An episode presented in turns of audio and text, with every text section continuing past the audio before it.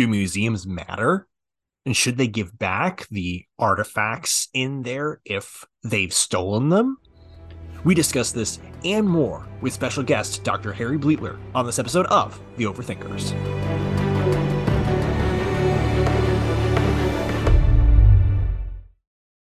Hello, thinking peoples, thinking people. Welcome to The Overthinkers, a home for people who love to have fun thinking deeply. I'm your host, Joseph Holmes, filmmaker, film critic, professional amateur, and with me, as always, is my compassionately cantankerous co host. Nathan Clarkson, actor, author, and someone who likes to walk around museums knowing very little and doesn't read plaques, but likes to ingest all the beauty, um, but leaves not knowing much more than he did when he came. How very specific. wow, that is a really good segue because yeah. with us today is a very special guest who does know things about the museums that he walks in. He is a beloved associate professor of history and the humanities at the King's College, my alma mater, where he developed a museum studies minor and concentration. He has a PhD in the humanities, focusing on the intellectual and cultural history of Renaissance and Reformation Europe. Additional research interests include ancient history with a particular focus on the world of myth, the origins of civilization, ancient Egypt, and the rise of Christianity in the late antiquity. He is one of 300 Met trained tour guides, is pursuing another master's degree in archaeology. Most importantly, he is my former professor and a current valued member of the Overthinkers Facebook group. He is the handsome, the heroic, the heterodox Dr. Harry Bleattler. Dr. Bleattler, welcome to the show. Thank you, Joseph. Thanks for having me. Thank you, Nathan. Well, thank you for being here. It's sure. I'm so glad to have someone as educated as you on about art because it makes my life so much easier. This is why I don't have to read the plaques because you did. And this is why I'm so excited for today's episode. Read them. I wrote them. That's right. yeah. Well, I do have to say, like, I'm I'm really excited because you're probably um, one of the most beloved professors that I I knew at uh, at King's in the sense that you know like every I'll tell people I have you know that you know all the guests I have on the show and stuff like that but when they hear that oh Dr. Bleattler is going to be on the show then everyone's like okay I'm going to listen I'm going to listen to what he has to say so he's some really uh uh, you really have done a good job of creating a um uh, a following of people who really love to hear what you have to say. You say that to all the professors. I'm kidding. I'm kidding. He doesn't. um, cool. All right. Well, before we get started, I'm really excited about this topic today. Before we get started, uh, Nathan, if people enjoy our discussion and want to um, uh, hear more discussions like this and also engage more with fellow overthinkers like themselves, where can they go? They can go to the overthinkersjournal.com where they can find out more about their hosts and send us all of their love and hate mail. They can also go to the online overthinkers community where we have over 13,000 overthinkers just like yourself, getting into great discussions mostly around memes, but they're very intellectual and smart memes. Don't That's worry. Right. And uh, you can also, if you enjoy the podcast, leave a review. It really does help us so much and share with a friend. Awesome. Fantastic. All right. Everybody ready? Let's do it. Okay. Okay. So, according to Merriam Webster, a museum is an institution devoted to the procurement, care, study, and display of objects of lasting interest or value. Most of us don't think about museums all that much beyond visiting one every once in a while to admire a work of art. But like everything else today, it is increasingly mired in cultural controversy. In recent times, museums have gone under fire for their legacy of colonialization and theft. As Holland Cotter points out in his New York Times piece, America's big museums are in the hot seat. Many of the works of art and or artifacts that exist in museums were, in fact, stolen from various countries and peoples they came from, such as the Benin artifacts from modern-day Nigeria.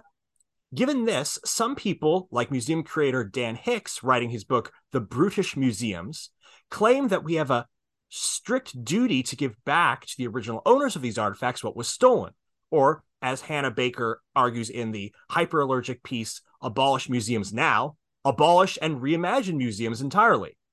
Others are more skeptical of such projects, such as David Frum writing for writing um, Who Benefits When Western Museums Return Looted Art for The Atlantic, who argues that museums perform a deeply important function as treasuries for great artifacts and art and give it to the common person.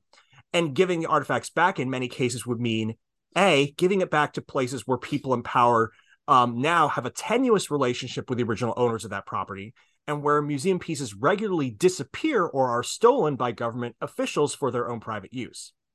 So, Dr. Bleattler, what do you think is the value of the museum for society? And is there a moral and practical case for completely reimagining museum, or at the very least, giving back the items that we know were stolen? Yes and no. Okay, I guess that's that's the show, everybody. Thanks for having me. That's all, folks. You must be an overthinker. Sounds like us. um, yes, um, I, I think museums. Well, l- let me start out by saying that in the 1970s there was a very famous uh, article written, uh, and uh, Cameron was his last name. Wrote and asked, basically, are museums temples or forums? Hmm. And traditionally, museums have been seen as temples. They're these temples uh, to high art that you go in almost to genuflect in front of the great works of art. Forums, of course, can be messy places. It's it's the marketplace. It's where people go to argue and and haggle over um, commerce and opinions and whatever. Um, increasingly, I think we're seeing our museums become more and more like the forum, and in that sense, they are adapting. I think to the times. Mhm. Uh, the museums do need to be more accessible. Uh, you know, the, the, museum as we know it today is a Western Enlightenment uh, invention. Um, Hmm. Mm. And, you know, if we want to go back a couple hundred years ago, there was a very small sliver of an audience for that kind of an institution. It's it, it's clear that this was primarily a white European and primarily male kind of world. Uh, and so, yes, of course, museums need to change. They need to um, uh, make themselves more open uh, to people that have traditionally not been have not Mhm. felt welcome. Um, but you know, right now, especially after 2020 and all the sort of social upheavals that certainly the West has gone through in the United States, um, you know, important questions are being asked on and how how do we go about doing that? I think some people have it right and some people have it wrong. Some people are, are going a little too far and they they talk about abolishing the museum. Well, they're not really talking about abolishing the museum. They're talking about redefining it in a way that makes it less like an enlightenment enterprise Okay. uh, and something that's um, uh, more open to people, to the the neighborhood, to the people that would frequent uh, a, a given museum, whether it's the small uh, town museum uh, that's sort of a historical archive of, of little cities, little towns' growth, or the Metropolitan Museum of Art, which draws people from around the world. I think there's room for both. So anyone who's re- asking for one ex- one other end to the other, I think they're missing it.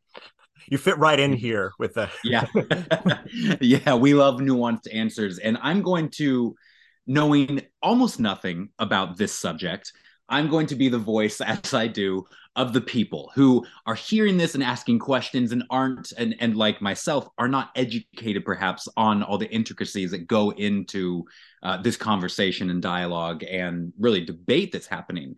So when i hear about and i've read a few of the articles when i hear about you know should museums give back all the artifacts and all the pieces of art I'm torn actually because I, I see that there's I, I read from both sides and I see that there's good arguments on both sides. On, on one hand, I live here in New York, and one of my favorite things about living in New York is I get to be exposed to the most amazing culture from history and around the world at any time. Like I, I recently went with my wife. Uh, we try to go at least once a year uh, to the Metropolitan Museum of Art. And it, it's so amazing to walk through the ancient Greco-Roman exhibit where you can see these things um, that I would never get the chance to be exposed to elsewhere. And then I can go into the Renaissance section. I can go into all these different places, the, the ancient Egypt section, and I can be exposed to these things from different cultures, from different periods of history that are amazing. And that's only possible because they're in a museum here in New York. Yeah. And I think that's absolutely beautiful. And I love to imagine, you know, kids walking in here and getting exposure to different cultures and different art and different ideas. I think it's a good and wonderful thing. So on one side, I'm like, well, no, you, you know, the museum shouldn't just give back everything. Then, you know, the people around the world will be deprived of being exposed to different cultures and different um, different ideas.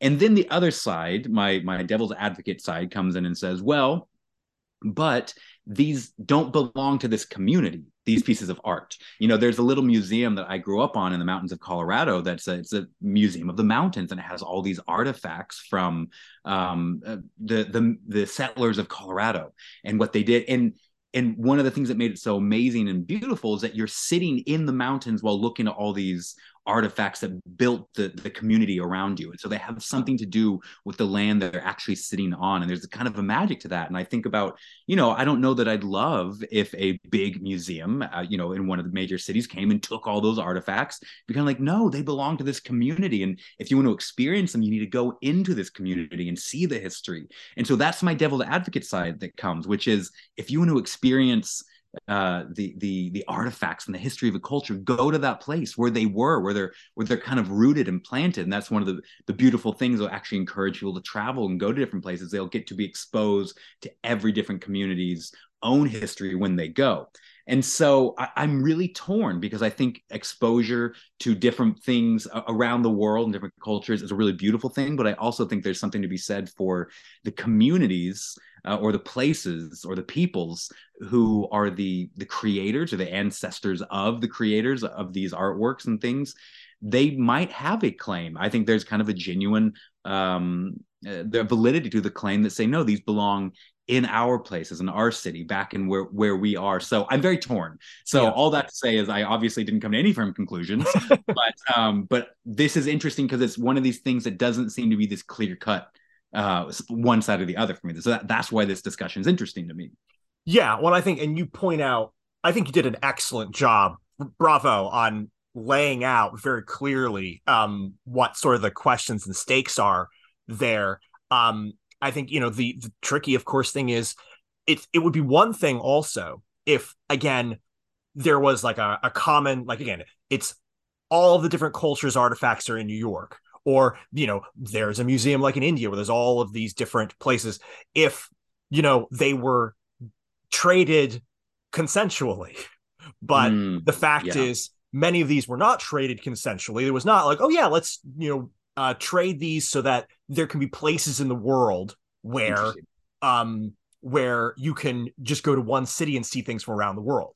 But if that was done, you know, with in partnership, that'd be one thing. But the fact is, many of these were stolen, and the people who have come from there, you know, um, who these came from, want them back. And so, you know, I think the strongest claim on that side is just the simple raw morality of it. They were stolen. Yeah. They should be given back. On the other hand, what's to me a strong argument is that the you know the value of having those common spaces um, you know, it's it's funny because I remember watching Indiana Jones growing up, and in the the Indiana Jones: The Last Crusade, they they there's this this moment where like, again there's this bad guy who's trying to take artifacts for his own private use, and he's considered mm-hmm. a bad mm-hmm. guy because he wants it private, but Indiana Jones is the good guy because he says it belongs in a museum, you know, mm. and um, because like oh the fact that humanity gets to observe this for itself as and that's a good um, a moral good and we our lives become lesser if we don't have spaces like that. Um but the thing is what was funny is that they always ignored the fact that both sides were still stealing them from other people and cultures. Yeah. and so, so i think so i guess to, to Bleattler, like um but that, but that's but on the other side of course it's like if you have people take them back sometimes when you take it back, you're talking about taking back to places that have constant political upheaval or yeah. have extremely corrupt governments where it might not, not be cared for. Exactly. It's not an issue of, okay, we can just give it back and then, you know, we can create a mutual trade situation or those that art will be available if you want to go visit you know somewhere else and visit it it will still be available no if you give it back nobody will ever get to experience that art again this is why we can't have nice things um, so I guess Bleattler, you know, it laying it out sort of that way. How do you see um the right way of getting that balance? Um, or is there no way to get that balance? You just kind of have to choose. Well, first of all, I, I did want to mention that uh, Indiana Jones is no longer the good guy. By the way, um, archaeologists uh, aren't real happy with him because they you know, if you think about those movies, he's he's a bit of a tomb robber himself, as you Right. mentioned. Yeah. Um, so uh, he's not the role model that he once was. um, you know, it really I- I- it's getting back to this idea of nuance. Um, there's no yes or no or correct answer f- that goes across the boards for all situations. Hmm. Every situation is different. And I almost it depends on the object itself, and you know that of course now means we're talking about millions of possible answers, right? Hmm. because the the collections that are in what we would consider the world's great encyclopedic or universal museums got there in different ways. Some of them were legally bought. Hmm. Some of them were uh, the spoils of war. Hmm. Uh, some of them were stolen or looted, uh, to to use that term. And so it really is going to depend on what how the object got into a museum's collections. And one of the moves today is for museums to be more honest about how objects uh, became part of their collections. Um, um, and then the also the other part of this is that somebody has to ask for them back. Hmm. So Hmm. it's one thing to be like, oh, okay, all the Benin bronzes need to go back to Nigeria, which is the government that would get them. Um, and we're talking about thousands of objects. Wow. Can can the government handle that right now? Probably not. Mhm. Um, they are planning on building a wonderful new museum called the Museum of the Edo, EDO peoples, which is where the bronzes originally come from, Hmm. the Edo peoples. Um, that's still a few years away. And then the question is, can they take care of them? Um, we've got to be careful with that, ta taking care of them, because the West hasn't always done the best taking care of either, especially if you think about um, the basically the the carpet bombing of World War II. Uh, number of number of great um, um, you know masterpieces of the Western tradition were destroyed in World War II. Hmm. Now most places figured out bombs are coming, and so they were able to get stuff um, uh, hidden and secured. Um, but uh, there are also lots of stories of of sort of mishandling. Hmm. Uh, the Elgin marbles, the Parthenon marbles uh, in the British Museum that were taken from Athens, the early 19th century, underwent a cleaning procedure in the early 20th century that did great damage to them. Hmm. And that is often brought up as an example of, well, the West is saying, you know, we can take better care of these, but can you? So, so, you know, that's that's that's a fair assessment. Um, and the other thing to remind, remind ourselves is there there's two ways to look at giving back. One is called restitution, um, and the other is repatriation. Restitution is an object that goes back to its legal owner.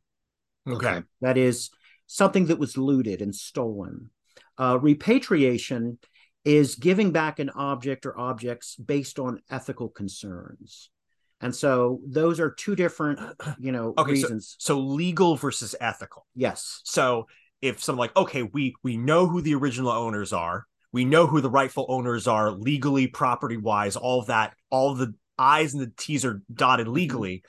Um, and so that is a, a case of that. Whereas ethically, it's like, well, there's maybe not a legal precedent, but there's a moral precedent. Yes. Now, what what like what would be a case where it's ethical but not legal? So like, I, would that be a spoils of war kind of thing, or would that be a uh, what would what would what would that a situation like that? Yeah, be? I would say the Benin bronzes uh, probably fall. Well, you know, it, it's, it's already getting complicated. Um, it, it depends on how you view the acquisition of those objects. Sure. They were Hmm. originally taken by the British in the 1897 raid uh, on um, the Edo, Edo Kingdom. Um, and so they are spoils of war. And then the next question is Are spoils of war a fair way of getting something? Hmm. Now, if you look at the history of the world, that's been a normal way of accruing objects and material goods.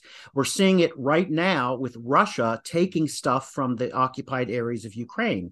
I don't know if you heard about this or not, but Yeah. the but basically the they're calling it the mummy of Pushkin. Uh, no, um, sorry, Potemkin. Excuse me.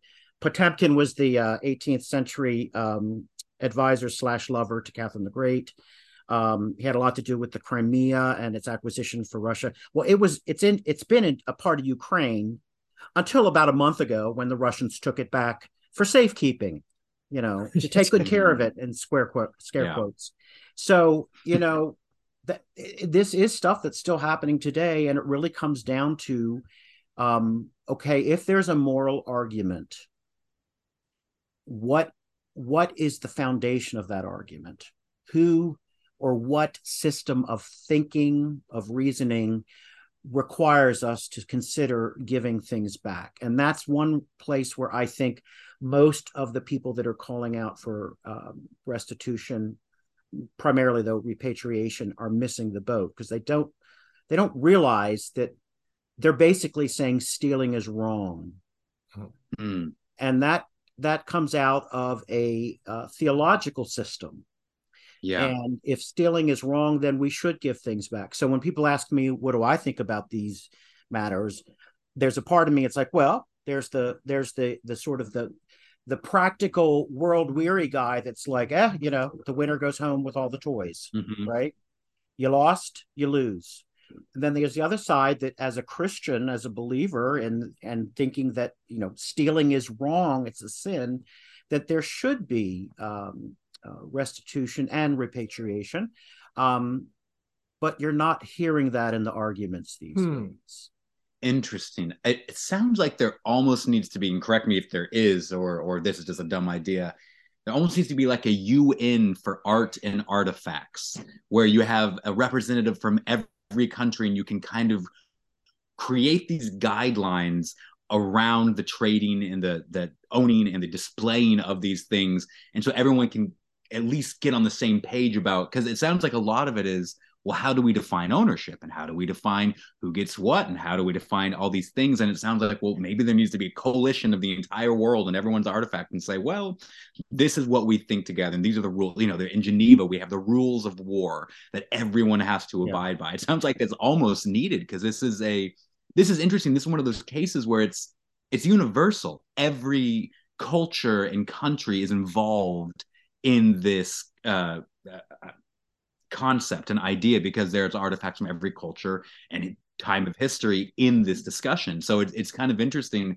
Rarely do you find, not rarely, but not often do you find these subjects we talk about are so universal and deeply universal that you know again going through the met i can see something almost from every country literally in the entire mm-hmm. world somewhere and so it involves pretty much everyone in every culture and community another thought i had is is has there ever been this idea that okay so the met makes money off of displaying obviously all these artifacts from around the world.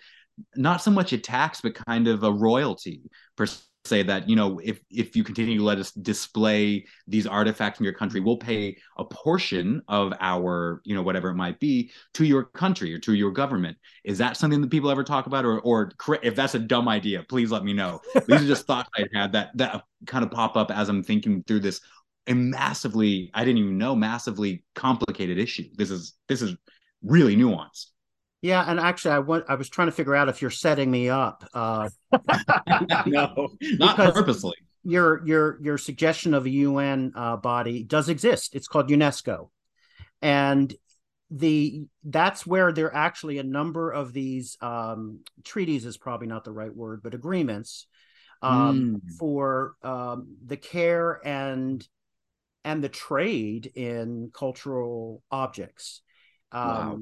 In 1970, uh, well, took about till 1972, but UNESCO passed finally uh, basically um, guidelines for uh, acquiring primarily antiquities, because that's where most of, of the, the questions arise. Anything acquired after 1970 must have clear provenance. That is, where it was found and who's owned it since it was found. So that if a museum acquires, let's say, a Cambodian statue um, of Buddha, uh, they they can say, okay, it was found in 1968, so it doesn't apply, which means it's Okay. more of an ethical and not a legal issue. Mm. But if they find it in 1972 and there's no clear governmental involvement where Cambodia says, you know, yes, well, you can sell this, um, you know, you who found it in your backyard, you can put it on the market and sell it. Um, if that's not there, then it's an illegally uh, acquired object Mhm. and that's when stuff goes back. So the Met's been in the news a lot uh, over the last few years, but even over the last year for a number of objects that they have returned or objects that have been seized um, from, mm. uh, I guess, I forget which office it is in the city of New York, but there's a, a very uh, hardy office that takes care of the, huh. the, the, the, trade of, of art and antiquities. And uh, the Met was required to give uh, certain objects up. And wow. I would say that part of that is the Met saying, yes, you're correct. We now realize these were looted. And so we are giving them back. And so the Met has always been pretty good about um, objects that have been looted since 1970 go back. There's no okay. way around it. Um, wow. And, okay. uh, you know, the other side of things, the repatriation issue of, well, shouldn't you give all of your Benin bronzes back? They have not addressed. Mm, and most museums don't and uh, either don't want to or sure. uh, or you know they might say oh we just don't have the personnel to look into because it requires a great deal of research and and such yeah. but your your suggestion of you know hey why don't they you know cut some royalties and send it back to you know the home country um i hadn't thought of that exact way of of making things more equitable but there are other ways that that these museums can mm-hmm. do this. And the example I have given is the Louvre has over 150 paintings by uh, Nicolas Poussin, the French classical Baroque painter. Do they need 150 Poussins? 15 probably not that's just my uninformed opinion but it sounds like a lot right 15 to 20 of them are currently on display and they're mostly the masterpieces wow. but the rest of those are in storage how wow. hard would it be for the Louvre to say to um, to uh, Nigeria, um, we really like these Benin bronzes. They they add to the universality of our collection and they educate people uh, who don't have a chance to visit Nigeria. Mm-hmm. Say we give you, you know, 10 of our Poussins that you can have in your national collection.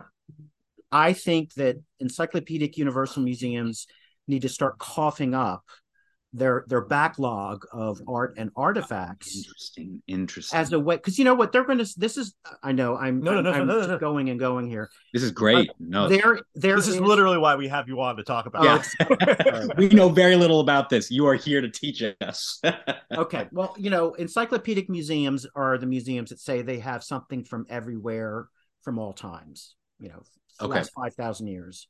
Universal they're also encyclopedic are usually also universal museums, and universal museums are the museums that say um, this is the place where you can come to see what's universal about the human experience. Hmm. So oh, you can you can look at a very other culture and civilization and realize, wow, they're not that different from me, or they really are different, and they're thinking about things differently, and this is how they react. This is how they produce their culture.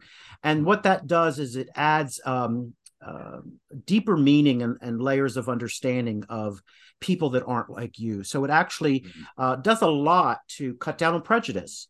So mm-hmm. if the Enlightenment produced the museum, the Universal Encyclopedic Museum, they will argue these are necessary institutions because of what they do yeah. to the public.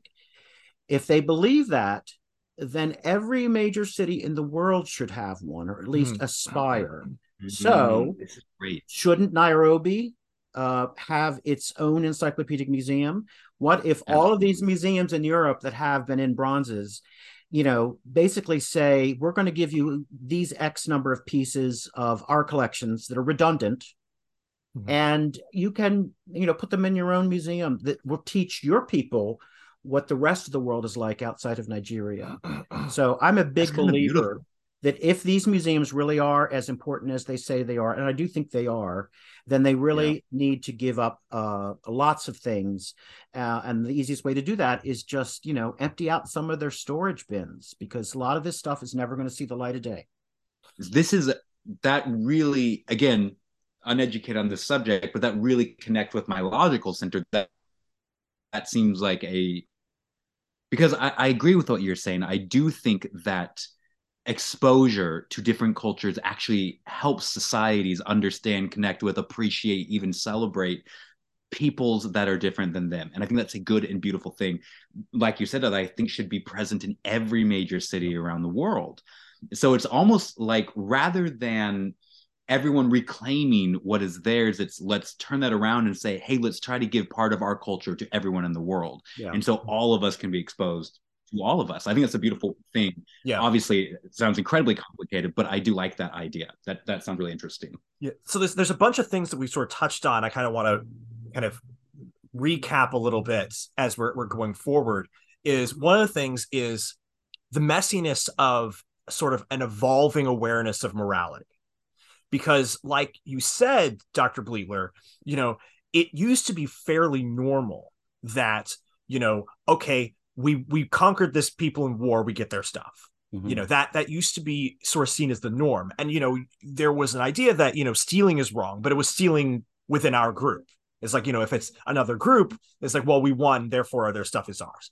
And over time, of course, that changed um and particularly you know uh you would argue and i would probably argue um in the sort of tom holland story in a sense that uh, a large degree of that is because of christianity that that's Mm. that changed but you have this kind of this vague period where we're starting to evolve that morality where we're still doing those things we're still stealing we're still operating in that way Yeah. and then of course if that morality and that awareness of morality is evolving it's always like okay how far back do you go Mhm. to um correct that?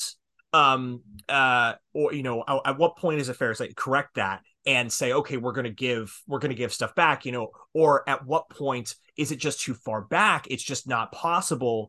And so you say okay we're to we're going to cut that down and then but just going forward we're not going to do that anymore and and seeing how messy that is as people are trying to figure that out museums are just like one example of of figuring that out where you like you said okay they decided that after 1970 you can't like Yeah. you know it has to be like before that we're kind of going to let it go because we don't know another sort of way to do that um but then also the other thing is the even as this morality sort of is awareness of morality is evolving good things are happening.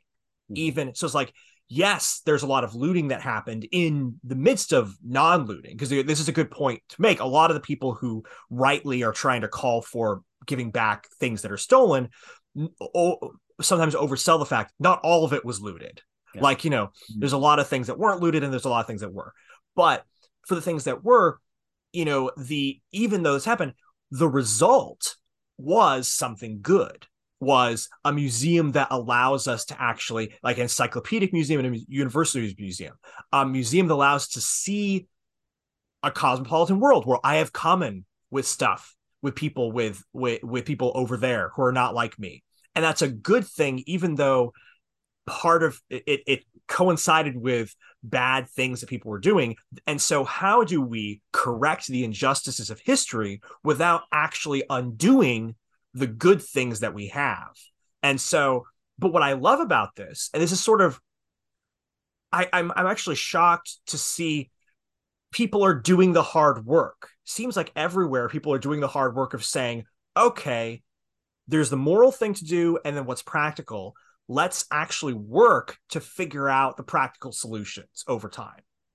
Um, so I guess I mean, so is there what would you say on that? Is there stuff you would say on that? And then also, what are other places that you see examples of um people um uh, practically working this out or ways that you think are good or ways that you think that are people are not doing it right? Because you gave a couple of suggestions but it'd be cool if you could say here's an example of i think someone doing it right and here's maybe some ways you think that they're doing it wrong Well, uh, an example of some place and somewhere that's doing it right is a very recent one, and that is the Met. Again, of course, the Met is Hmm. my touchstone for just about everything, just because it's here in the city. I've been going there for years with my students, and as as you mentioned early on, I I do um, uh, highlight tours, highlights of the collection tours for them.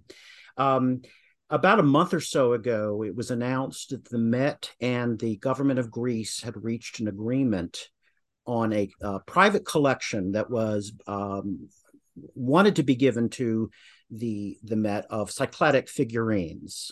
Um, Wow. I won't go into detail what those are, but you can Google that. And they're they're quite unique. Um, this uh, I think it was is it Robert Stern? I think he was the businessman. Um, began collecting these uh, works because of his visit to the Met as a younger man. He saw Mm. their uh, the Met's pieces, and that fascinated him. And because he eventually attained great wealth, he began collecting, and so now he has this uh, collection of like 120 uh, pieces from the Cycladic civilization.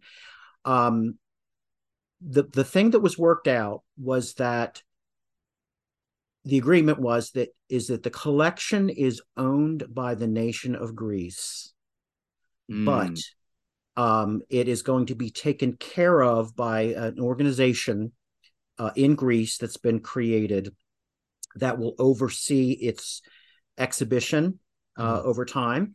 And Wow. the way it's set up, I think what it is is that right now there's going to be an exhibition in Athens at the Cycladic Museum in Athens, uh, and then it's coming to the Met for ten years Hmm. wow. Okay. with Interesting. with the with the uh, possibility of another 10 or 15 year renewal with the idea of renegotiating as those those time limits uh, pass and so it also allows for pieces of the collection to go back to Greece periodically. Mhm. Greece will then send comparable works for long-term loan to the Met. So it's this back and forth. Um, and you know, we are talking about, you know, especially when we talk about a place like the Met, they have a lot of money. You know, no museum's getting filthy rich. Um, Yeah. and they're always, always, all museums are always barely, you know, um, you know, balancing their budgets. But Western museums are rich, comparatively speaking, to the rest of the world. Sure.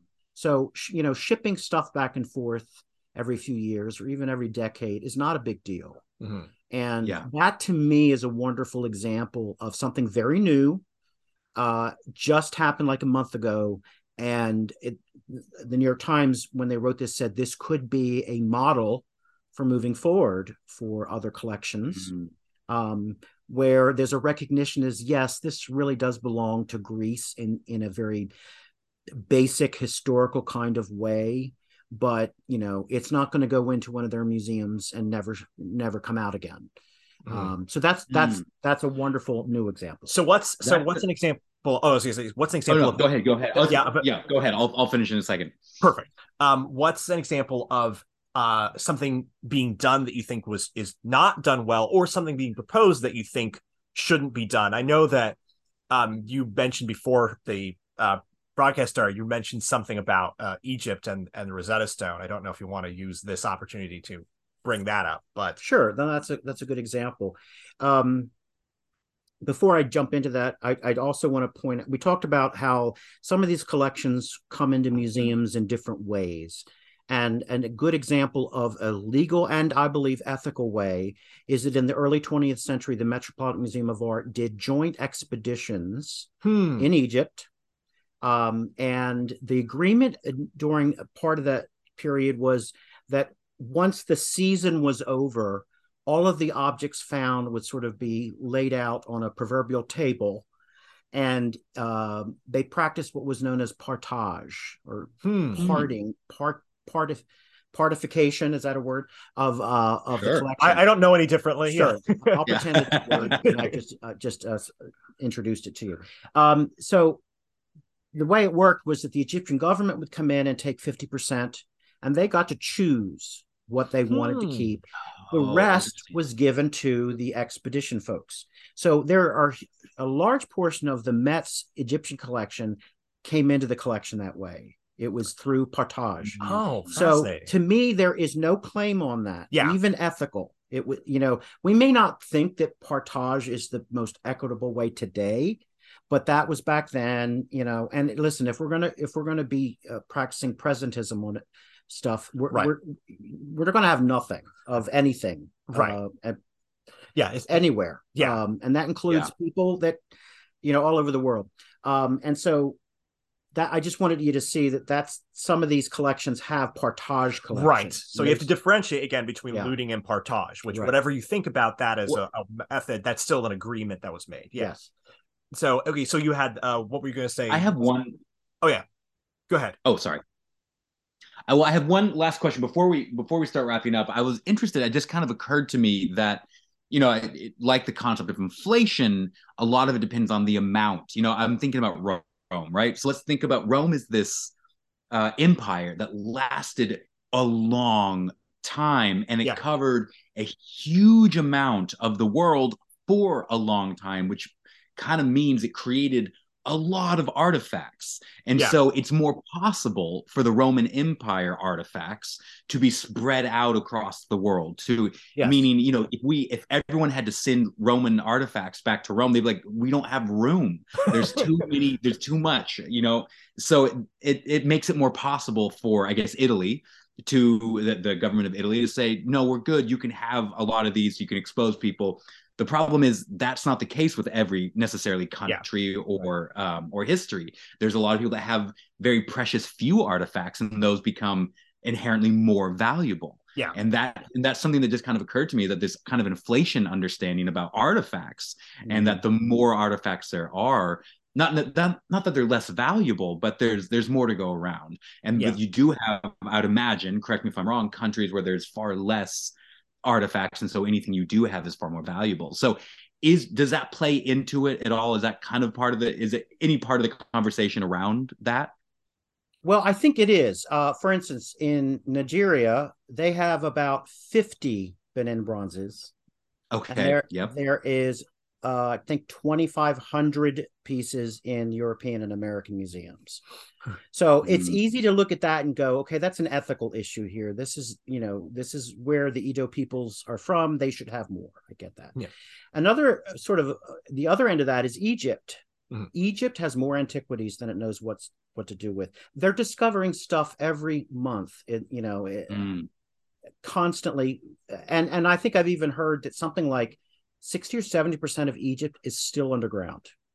Wow. Wow. That's what the expectation uh, is for the future. Now, here's a funny story. The Egyptian Museum in Cairo, uh, which is sort of was until very recently the, the main museum for Egyptian art in Egypt, um, had so much stuff in storage that they didn't know what they had. And at some point, some curators went in there and they basically started an excavation of their basement. Well, I guess that's the definition of the word irony. Wow. And they found stuff they didn't know they had. And they put that into a show of, look, this was in our basement, which I think is wonderful and funny at the same time. So, you know, Egypt asking for everything back doesn't make a lot of sense and just in terms of inflation but Egypt asking for specific things that it considers mm. world class is different. And the, the, piece that Joseph was rec- uh, mentioning, uh, the sort of my, the setup, uh, was uh, the Rosetta Stone. Uh, this is the 200th anniversary of the decipherment of Egyptian hieroglyphs by um, uh, Champollion, the French scholar. Um, the the actual stone stela, which was used to, to, to, decipher hieroglyphs was found, I think, in 1799 by Napoleon's troops uh, at the town of Rosetta, which is where it got its name. And a few years later, they had to give it to Britain because Britain sort of de- defeated them down there. And so they, mm. the British basically said, "We want all the antiquities you found." And so that's why the it, the Rosetta Stone is in the British Museum today and not the Louvre. Those um, and there's a recent request by one of the archaeologists the Rosetta Stone should should be in Egypt. It should come back to Egypt. And I disagree with that because the Rosetta Stone is famous because of what European scholars did with it. It became an important object because it was the key to unlocking hieroglyphs. Uh, if anything, you might argue it belongs in the Louvre because it was a Frenchman who sort of made the final breakthrough. So um, there are other Egyptian uh, artifacts that are in the Louvre, no less, that I actually think could go back because they were kind of taken, stolen, or you know, maybe uh, looted is uh, certainly a word you could use, but like sometimes they're taken behind the backs of the of the officials. Yeah, like you know, let's sneak this out. Sure, yeah, yeah. The bust of Nefertiti in Berlin. The argument is the back during Partage days, the uh, the British, the Berlin, sorry, the German ex, uh, expedition dirtied it up and made it look like a crappy piece of sculpture Ah, yeah. so that the officials overlooked it didn't even know about it and then 10 years later they displayed it as it is today in berlin and the egyptian government was furious Sure. I mean, for some strange Yeah. reason. Yeah. We've been tricked, backstabbed, and we've been quite possibly bamboozled. yeah for some odd reason they were furious so there's long been calls to return the bust of nefertiti um, and you know what i i think that legally and morally they if they can prove that that happened then they have a right to it but i also love seeing it in berlin and that's where my own hypocrisy comes in here. Um, you know, when objects are in a collection long enough, they become part of that landscape. Mm, So, Mm, you know, yeah. the Elgin marbles, the Parthenon marbles, have been in the British Museum for 200 years, and they've Yeah. influenced British culture. So that makes yeah, it even and the British difficult. people. That's Yeah. Yes. now I have unless Joseph, you have one No, more. I was thing. just, I was just going to sort more of help us. I was going to help us. Or, um, no, I was just going to kind of move us in the direction of wrapping up. Um, well, I have a perfect wrap up question. Unless you have a do better it. Let's one. do it. Do it. Okay, well, um, Dr. Bleattler, with all of your expansive knowledge on museums and on artifacts, um, I my question would be: I know you enjoy being a professor, but have you ever considered changing your name and becoming an art thief? Because I feel like if there was a guy to do it who needed the knowledge, you would be it. it's just an idea, you know. Just think about it. All right. So just so you know, I've had dreams where I am an art thief. I, I usually ha- it, it's usually like I have access to like a university collection of Egyptian antiquities, and I somehow or another crawl in as if it's a tomb, crawl into the collection room and grab a few things because they're never going to miss them. Um, but then in the dream, I'm also uh, just just uh, bereft and and uh, overwhelmed with with um, sorrow for my my thief my thievery. Guilt. You Guilt. Oh, And- that and so, pesky like- religion getting in your way. I tell you. Oh. well, uh, well, art art thieving thieving aspirations aside, um, my I guess what what ask is so we dealt with. well, I guess what the conclusion we sort of come to is that there is an ethical claim. You know, obviously, again, stealing is wrong. We have concluded that, but the applying of that is complicated yes, um Yeah. because of history because of development morality and uh because of you know just and because there is also a competing value of this institution that was created that actually benefits people so well Mhm. and people have um there but the work has been people have been putting the work into to figure out how to balance both of those Yeah. Mhm. Yeah. so i guess what would you want to leave people with in this conversation that we haven't covered yet um to to understand better understand and uh look at this conversation um better go to your local museum, um, Mm-hmm. whether it's here in New York City or Greensboro, North Carolina, um, Yeah. and look at those collections. Uh, take the time to look at collections that are not familiar to you, so that you can uh, learn about um, a place or a culture or an ethnicity that is not your own. Mm, Um, because that's that really is the whole point, I believe, of these universal encyclopedic Yeah. museums, and that you want to expand your horizon. That's exactly what happened to me with the Benin bronzes, and I can give you a practical way in which this changed things for me. please So, uh, you know, I've been teaching a series of what we would call humanities classes um, at the King's College of Arts and Ideas, um, ancient modern. That was Yeah. the initial thing. I somehow or another came across uh, something I read about the Benin bronzes and realized that the Met had these uh, in their collection. And so, one of my visits, I went to the um, African collection and found them, and I was enamored with them. They are extraordinary works. They, in fact, they are so extraordinary that early Europeans that first encountered them thought, surely other Europeans taught them how to do this because they could never do this on their own. Well, it turns out they did. And Wow. they are just wonderful. There's even some that show the interaction between Europeans and Africans. You've got Wow. the Portuguese uh, present on some of these, which is fascinating in its own right.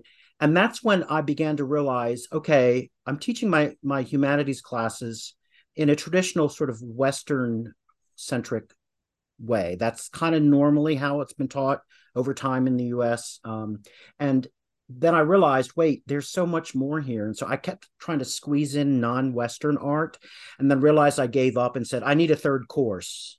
Hmm. And so the arts and Mm. ideas classes I teach are ancient, medieval, and modern, and it's world global art. And actually, global Wow. is, is the the word that most people are using today Sure, yeah. uh, not Western, non-Western, but just global approach to art.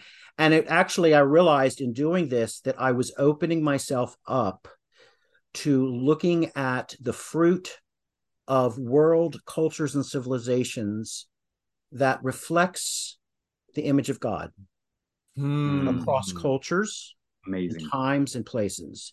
Because that's to me what an encyclopedic museum is. It's it's almost a treasury or storehouse of reflections of the image of God. And that, you know, that that that can include idols.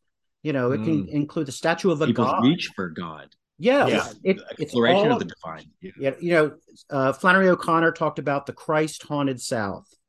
Um, that the Mm. South just might have this sense of Christ being real and what he did was real. So I've taken that and applied it to sort of culture around the world. That cultures of the world have a God or Christ haunted Yeah. culture. That what if he's Yeah. real? What if this is true? What if we are made in the image of God?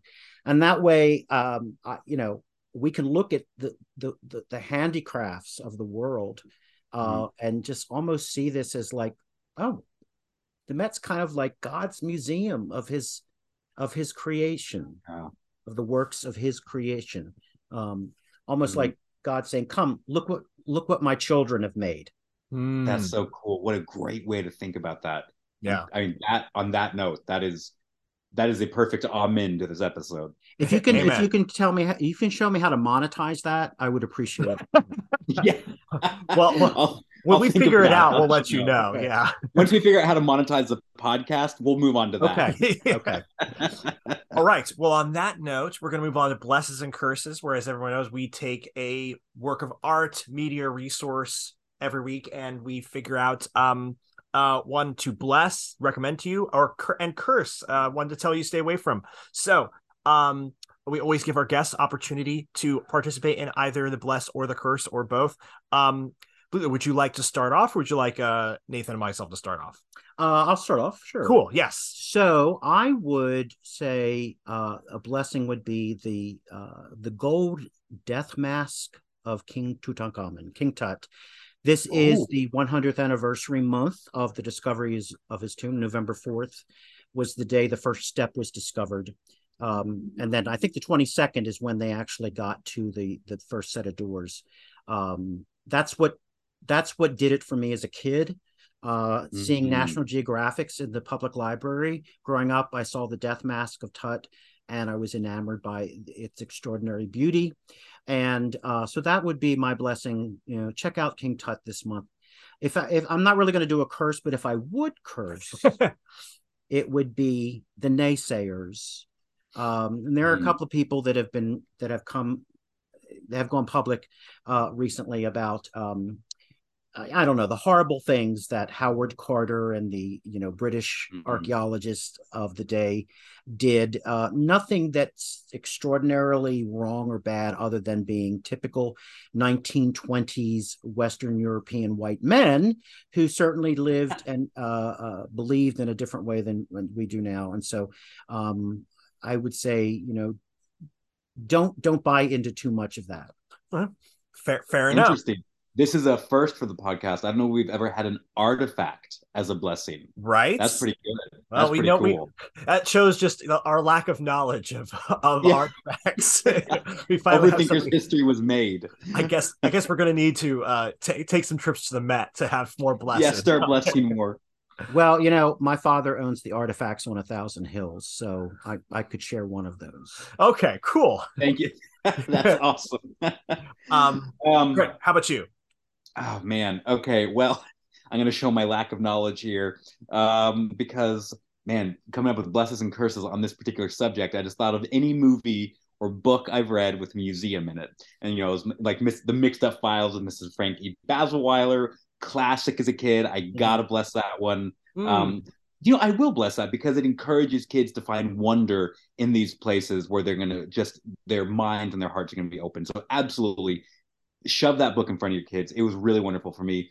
Um, you know, I want to bless like concepts. Like I'm so glad that I grew up in a family that took me to museums. So from a Mhm. very Yeah. early age, I was exposed to wonderful and beautiful things.